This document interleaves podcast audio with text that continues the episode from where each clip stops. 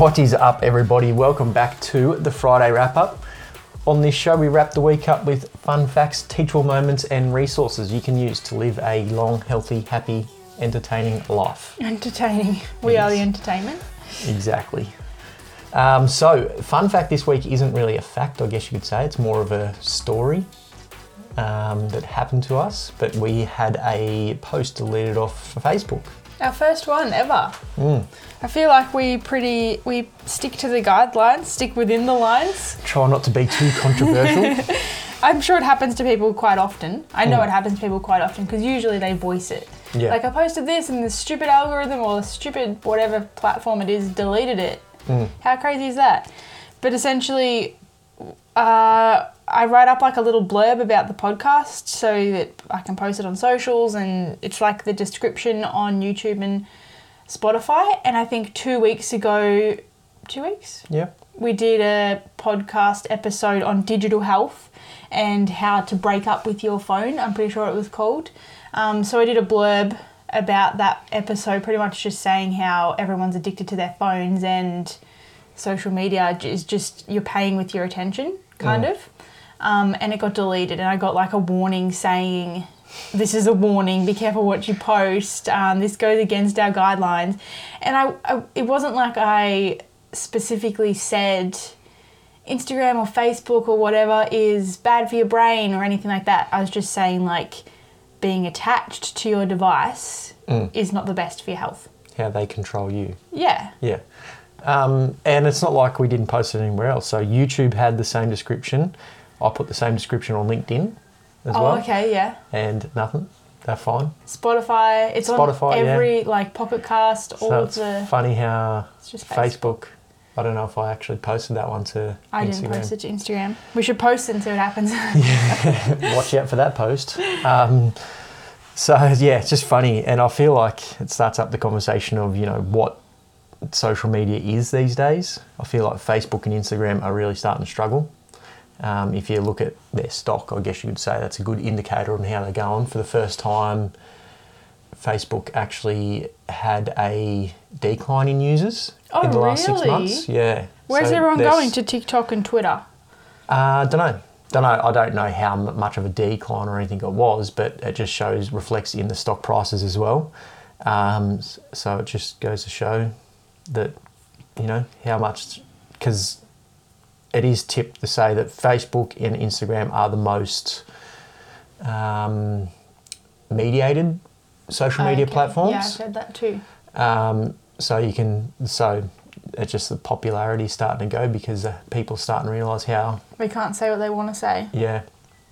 And Elon Musk just bought Twitter, so Everyone's going to go to Twitter. he wants to keep it a free speech platform and not medi- mediate anything. So basically, you can say what you want, which it's I guess you know that's is how it is. It should be like, you know, Well, I mean, yeah, but I feel like there's always been, like back a few years ago, before there was social media, what what there was like online forums, I guess, Mm. and they someone would always end up coming along and mediating them, and then people would like abandon them. yeah, And then even before that, there would be like protests and speeches and groups and stuff like that. mm, But they would still get mediated. So I feel like it's just the fact that so many people can say so many things. So there's a lot more stuff to get mediated that it's a bigger deal. yeah, You know what I mean? yeah, Like I feel like there's never been a time when we can say people can say controversial things and it not like make some sort of backlash rise. It's Yeah. just that everyone can see it now. yeah. It's not behind closed doors so Yeah. much. And I feel like, yeah, you go back even 10, 20 years and the media controlled pretty much everything you've seen. Yeah, they still do. Well, Well, they, they're trying on to. TV, yeah. Yeah. Um, yeah, it's just a funny point of view and a funny thing to see what's going to happen, I guess, in the next sort of couple of years with social media. Yeah. Um, all right, so teachable moments. What do you got? Okay, well, I didn't really know if it's a teachable moment. Maybe. Yeah, okay, I'm going to say it is. and it's my resource too. Um, so, first week back at uni after the holidays was this week. And one of the topics, I guess, or one of the papers that my lecturer was talking about was by these guys, Roger and Milkman. It's 2016 paper, so it's fairly new. Had a big sample size, which is good. That's a good thing. Um, but essentially, it was testing to see if reminders through association will result in greater follow through on intention. What do you Okay, mean? so I'm going to explain. Okay. So, um, in the study, there was the participants like came in and they did a task, and they were told that some of them were told that they will see an elephant statue on their way out, and that elephant statue is their reminder to drop a paperclip in the little box if they want to donate money to charity. Mm-hmm. They don't have to, but that's their reminder. And then the other group was just said if you want to donate to charity, drop a paperclip on your way out. So one group had the elephant told the elephant statue would be there, and that would just be a reminder to them to do it, and the other group had nothing. Um, but apart from that, they did everything else the same. And the group that had the reminder of the elephant statue, 74% of people followed through. Whereas the people who didn't have the reminder, they just said, drop a paperclip on your way out, only 42% of people followed through. Yeah, right. That's a massive difference. Yeah. Like 72% of people following through, even, is pretty high. Yeah. And they did, the people themselves didn't have to do anything actively. It was just that they were told the elephant was a reminder. So it reminded them. Mm. So I guess what I'm trying to say is just exposure to any kind of reminder you can use to increase, to change your intentions or your actions. Yeah. And I guess now, like linking it back to nutrition and fitness, you can set things, weird things there as a reminder. Like I feel like um, the old put your active wear out on your bed or on the couch That's is a exactly reminder. what I was going to say. Yeah. Yeah. Um, But even just like having post-its on your fridge, like do ten squats before you open up the fridge. yeah. Like just simple things like that, giving yourself little reminders of things you should be doing. Yeah, it's cool. Um, yeah, so I thought that was quite. I guess why is it teachable? I feel like I forgot. I Well, forgot I- to use things Yeah. because like we used to. I used to do it constantly. Yeah. Like I used to have post-its everywhere around the house, even in the fridge. So like when I'd get the milk out, there was a post-it on it, and I'd Mm. have to take it off when we ran out of the milk, and I'd either write a new one or stick it back on there. But even the fact that it's just it was just a random. The elephant has nothing to do with the charity or money or anything like that. It was just this elephant means donate money. Yeah. they just made that link themselves. They just made it up. And we're constantly talking about habits on this show, like, Yeah. on all our shows, and how you need to sort of build habits to achieve Be the things you want, no matter what it is. So that is a really good hack to use. Yeah. Um, you know, when you're trying to build a habit, think about the habit you want. What cues do you need to actually, you know, initiate that habit and do that habit, and leave those cues around the house, and they'll remind you to do it. Yeah. So That's cool. And I guess I think I can link the paper. I'm not sure if you'll actually be able to have ac- public access to it or not, but I'll see if I can find a public access version of it. Yep. And you could read even just the abstract and get a bit of a, more of an idea of Awesome. how it happened. So make sure you hit the show notes link below to check that one out. Um, cool, done. Yeah. What's yours this week? So, what do you think is the main conversation we've had with clients Oh, this God. week about movement? Running? Yeah, associated with running, but knee pain Oh would yeah. be the probably the biggest topic we've had this week. Um, again, this has come up with a couple of different clients. Um, last week, I was actually filling in for a friend in a gym and had access to a whole lot more clients. So, like instead of the normal amount I have, it probably tripled Yeah. in that week.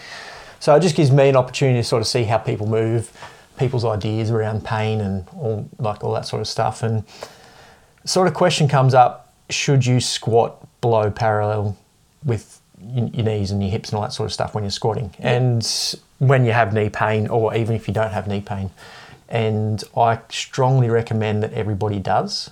So basically, what I say to everybody is put your knee, any joint, this goes for any joint, put your joints through as much range as possible, but keep controlled movements. So, pain usually comes from some sort of instability or unbalance or something like that. So, if you can put your knee through as much range as possible, squat all the way to the ground, all the way up with good control, um, good technique, you're going to build strength. So, your knee's going to be a whole lot stronger. but then like you know your ankle's going to be stronger and your hips going to be stronger, so that supports your knee as well. Um, so it's just a good conversation to have, and if you are exercising and you do get some sort of pain, again, knee pain is just the most common one. I feel like Yeah. it happens the most. Um, you, you're exercising wrong, and you should sort of sort of take a bit of a look into what you're doing, because the pain can be a start to like a degeneration of the joint and that sort of stuff. So Well, I feel like also, not just have we spoken about knee pain a lot this week, but like people who are getting knee operations. Mm. Like, I feel like every third person we speak to is getting one or knows someone that's getting a knee reconstruction, which just blows my mind. Yeah. So, and that lady is a perfect example. So, this lady's selling her house because her knees are too sore to walk up her driveway. Which is a very steep incline, but still. Yeah, it, but you, as a human, you should be able to walk up an incline. Yeah. No matter what age. That- That's just a human skill that you should just that just should be a thing you should be able to do no matter what. Um, and like yeah, she's going to get a good price for a house and all that sort of stuff. But like I said to Mac, like she could spend you know a couple thousand dollars on a good PT and a good program, have strong as fuck knees for the rest of her life and not have to move. Yeah. Because her house is, is is across the road from the beach. It's in a Prime location. prime location, and she's going to move to, you know, I wouldn't say it's as good spot, but um, yeah, just actually dedicating yourself and working on your knees and your strength and all that sort of stuff, and she'll never have to move, and she can walk up a driveway. And a lot of the time, it's like, oh, but the surgeon said or the doctor said I need to get operated on. And no, I'm not saying that you don't. And sometimes it is necessary to get operated on your knees. And you know, I don't know everybody's story, so yeah. obviously this is a general advice but just remember a surgeon doesn't get paid unless they operate Yeah. so that just let that sink in for a bit and you know ob- obviously they're going to say yeah operate because then they get paid if they only did a quarter of the amount of operations that they're doing they're going to get paid a whole lot less Yeah.